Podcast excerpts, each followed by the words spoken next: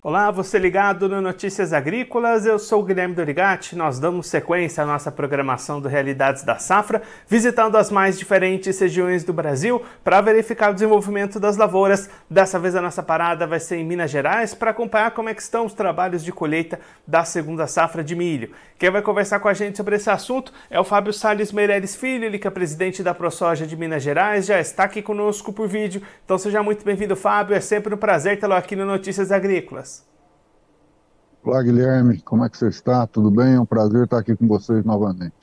Fábio, como é que estão os trabalhos de colheita do milho por aí? O produtor mineiro tem boas condições para entrar em campo e realizar sua colheita? Olha, a situação hoje, na realidade, é a questão dos preços com relação aos custos que a gente vem sentindo esse impacto aí ao longo dos tempos, é, nessa última colheita, tanto da soja quanto do milho a desaceleração e a queda dos preços colocou o produtor rural numa situação muito difícil, porque esse custo nosso foi muito alto. Ah, nós estamos colhendo, uma grande parte está sendo colhida.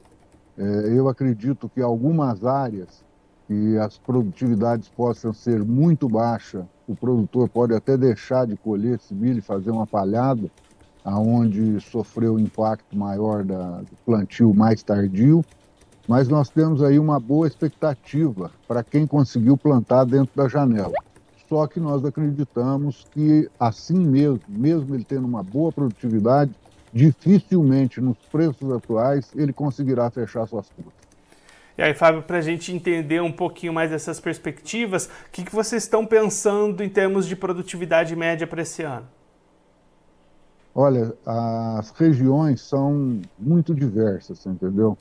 Quem conseguiu plantar no início do, do, do vamos dizer assim, do início do, da, da janela de plantio ideal até antes do final de fevereiro, nós temos aí uma expectativa que esse produtor vai aumentar a sua produtividade com relação ao ano passado entre 40% e 50%. Então a gente está esperando aí para esse produtor acima de 65 sacas por hectare é uma média baixa ainda, poderia ser melhor, você entendeu? Mas nós não temos esses números fechados, porque a colheita começou também um pouco tardia, a expectativa de melhoras aí dos preços, então a gente ainda vai aguardar é, esses próximos 15, 20 dias para a gente ter uma noção da realidade. Nós devemos ter aí aproximadamente uns 65, 70% da colheita já realizada em algumas regiões até mais ou até já fechados, entendeu? E aonde já fechou, nós temos aí uma produtividade de 80 sacas, alguma coisa nesse, nesses parâmetros. E aí, Fábio, com esse, você comentou nesse cenário de preços baixos, falta de rentabilidade, como é que está a comercialização? O produtor, mesmo assim, está vendendo ou a opção tem sido segurar o máximo possível? Uma parte desse produto é, tem muito produtor que ainda está cumprindo seus débitos da, da frustração de safra do ano passado.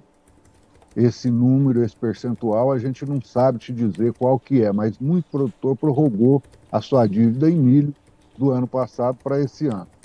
É, uma parte realmente está tentando segurar e negociar, mas falta recurso para essa questão do, do, de negociações. Agora, com a quebra da, da, daquele acordo que tinha entre a guerra da Rússia e da, da Ucrânia, é, isso aí pode ter um ajuste, porque se parar de sair produto lá, é, haverá um incremento tanto para soja quanto para milho, porque vai faltar produto em diversas áreas e contratos não serão cumpridos. Então, existe uma expectativa da melhora dos preços, e o, a recomendação é que o produtor analise a situação de mercado, o que está acontecendo no mundo, para ele negociar os seus produtos. Porque o custo de produção comeu o produtor pela perna, pela perna e ele perdeu a rentabilidade dele.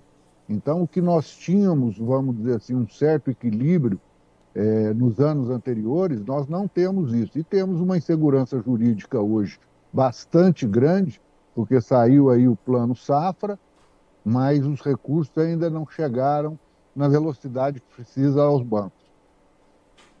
E aí, Fábio, para a gente olhar um pouquinho mais para frente, como é que está a preparação do produtor para a próxima safra de soja a 23-24, até diante desse cenário de incertezas de preço? Isso aí é uma grande complicação, porque mesmo que a gente tenha um plano safra, que eles falem aí, é, anunciem que a gente tem o maior plano safra, sempre é o maior plano safra, porque a tendência de crescimento da agropecuária brasileira tem sido um constante. E ela veio crescendo pela demanda dos alimentos e pelas questões de preços que, que é, estimularam o produtor a fazer isso. Agora, os recursos não foram suficientes que se liberou no Plano Safra. De qualquer forma, há uma redução bastante drástica na aquisição de insumos, principalmente na parte principal, que é o cuidar do solo, que você tem que colocar calcário, mineralizantes, uma série de outras atividades que você tem que fazer, isso foi reduzido mais de 50%. Você pode notar aí pelas carretas paradas, é, o fluxo tem diminuído bastante no transporte desses produtos, e aí o produtor não vai correr esse risco em virtude da insegurança e da instabilidade que o próprio país está gerando. Porque nós temos aí o problema das invasões de terra, nós temos o problema da, da reforma tributária que vem penalizar, querendo ou não, o produtor de forma pesada, como se a gente não pagasse imposto, entendeu?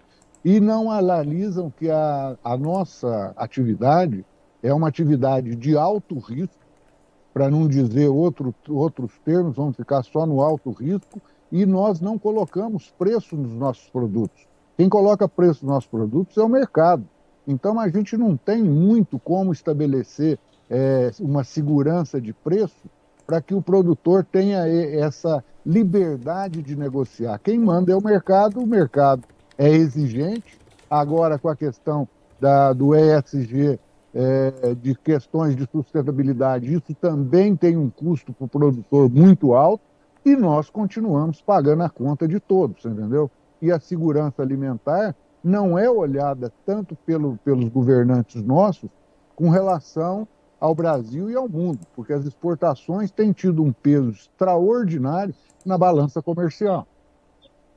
E com tudo isso, Fábio, a gente pode ter para a próxima safra uma desaceleração do crescimento das áreas de soja aí no estado? Eu acredito que sim. Mesmo que a gente mantenha, vamos dizer aí, essa tendência de crescimento de 1, 2, 3% em média no Brasil inteiro, a utilização de insumos já vai ser uma condição é, de menos uso. A partir do momento que você utiliza menos insumo, menos adubo, é, com o custo da semente, com, com a colocação aí de, de novas tecnologias e que eles incrementaram o preço violentamente, o que tinha minimizado em determinadas situações de custo voltou a se manter dentro dos mesmos patamares. Agora, você vê, a questão de logística nossa pesa demais, porque o óleo diesel, com a redução que houve, o preço do frete não caiu, propriamente dito. Então, nós temos o custo ainda bastante elevado e isso não está sendo analisado pelas autoridades, que achar que colocam tanto de dinheiro e que a gente consegue plantar. Não é assim que funciona. A agricultura tem prazo, tem janelas e tem que ser utilizado aí de uma forma extremamente técnica, em razão também das questões climáticas, que está havendo aí uma alteração bastante grave. O Brasil tem ainda é, a maior reserva natural do mundo, em torno de 66, 66,3% das suas reservas, e o produtor brasileiro é altamente é, pressionado para cada vez mais é, cumprir algumas metas que o mundo inteiro não cumpre. Fábio, muito obrigado pela sua participação, por ajudar a gente a entender um pouco melhor todo esse cenário para o agronegócio aí de Minas Gerais. Se você quiser deixar mais algum recado, destacar mais algum ponto para quem está acompanhando a gente, pode ficar à vontade. É que o produtor, é a recomendação que o produtor busque aí, junto às suas cooperativas, sindicatos, federação, se informe, busque detalhadamente, porque o país está passando por um momento muito difícil. Nós temos uma, uma reforma tributária aí e da forma que ela está colocada, esperamos que o Senado realmente veja essa situação, porque vai penalizar é o país inteiro, vai haver incremento de, de, de impostos, de custo. E lembrando uma coisa, lembrar a esse governo que não existe dinheiro público. O dinheiro que existe é o dinheiro do contribuinte em todas as suas esferas. Então, um país que acha que tributar vai enriquecer a sua economia e a sua população é um engano extremamente grande. Então, o produtor vai ter que virar um economista e analisar com profundidade os seus investimentos e as suas posições. É o que eu queria dizer a vocês e aos nossos produtores e ao Brasil. Muito obrigado. Fábio, mais uma vez, muito obrigado. A gente deixa aqui o convite para o senhor voltar mais vezes, a gente trazer os números finais do milho e também acompanhar como é que vai ser esse início de safra de soja em Minas Gerais. Um abraço, até a próxima. Um abraço, até a próxima. Esse, o Fábio Sales Meirelles Filho, ele que é presidente da ProSoja de Minas Gerais, conversou com a gente para mostrar como é que estão os trabalhos de colheita da segunda safra de milho, como é que está todo o cenário para o produtor rural lá de Minas Gerais. O Fábio destacando uma colheita já bastante avançada no estado, algumas regiões já até finalizando as suas atividades e aí produtividades acima das registradas na safra passada, cerca de 40 sacas por hectare a mais do que o registrado no ano passado. É a expectativa da ProSoja de Minas Gerais para essa temporada de 2023.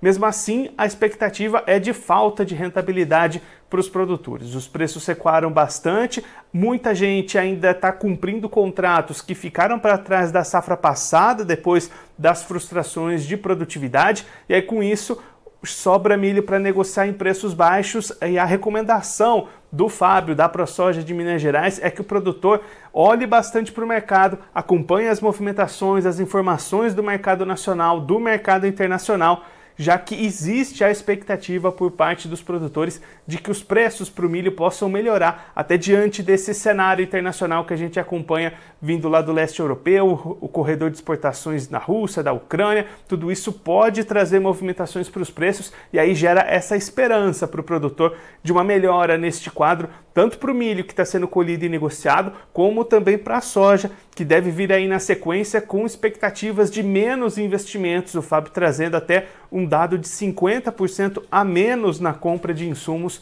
para essa próxima temporada. produtor receoso e tentando ir aos poucos olhando essas movimentações do mercado para decidir, para tomar as suas decisões para essa e para a próxima temporada.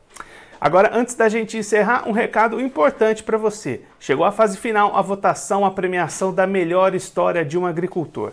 As cinco finalistas já foram escolhidas e agora cabe a você escolher quem delas vai ser a grande vencedora. Para isso é muito fácil, é só acessar o site do Notícias Agrícolas ou direcionar a tela do seu celular aqui para o QR Code que está aparecendo na sua tela. Assim você vai cair direto na página da votação, vai poder assistir as cinco histórias escolher qual delas, na sua opinião, é a melhor história de um agricultor e merece ser premiada. A premiação vai ser no dia 28 de julho, numa live especial aqui do Notícias Agrícolas, com a presença das cinco finalistas, onde vai ser anunciada a grande campeã da edição 2023 desta premiação.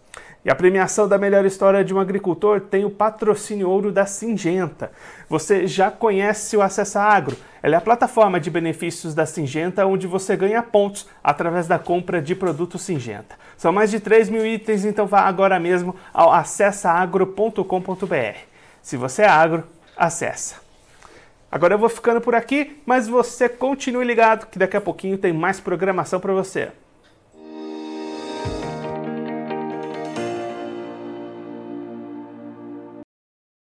Participe das nossas mídias sociais no Facebook Notícias Agrícolas, no Instagram arroba Notícias Agrícolas e em nosso Twitter arroba Noteagri. E para assistir todos os vídeos, se inscreva no YouTube, na Twitch, no Notícias Agrícolas Oficial.